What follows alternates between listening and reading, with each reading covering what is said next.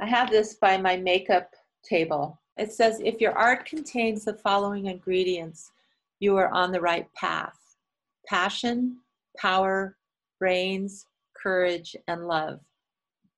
So I always look at that and ask myself if I'm on track. To tell you the truth, it's really, I've had this thing over there. I always love that. That's great.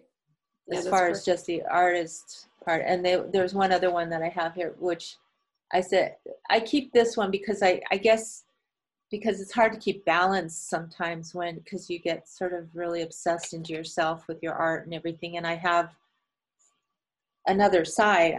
I'm a mother and a wife and a nurturer. And so I've, you know, there's constantly that caught between tensions is one of, is something that I heard from somebody that's helped me a lot through the pandemic, but it's like a pull between those two worlds a lot of times, because I have to travel sometimes, and now I'm an empty nester, and now it's like, okay, how am I going to leave my husband here alone if I'm traveling, you know? So you're always doing that.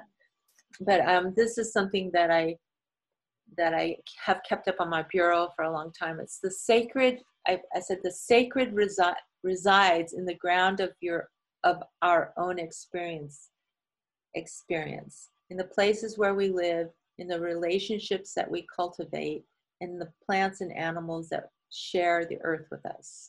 So I always love that, because it's like living things. That's the mantra. One of the things that I want, there's my mantra.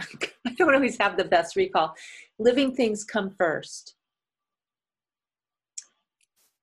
Truly, that is something that I say to myself, because I can get very caught in the creation of something, and I have to remember to water the plants because they will die.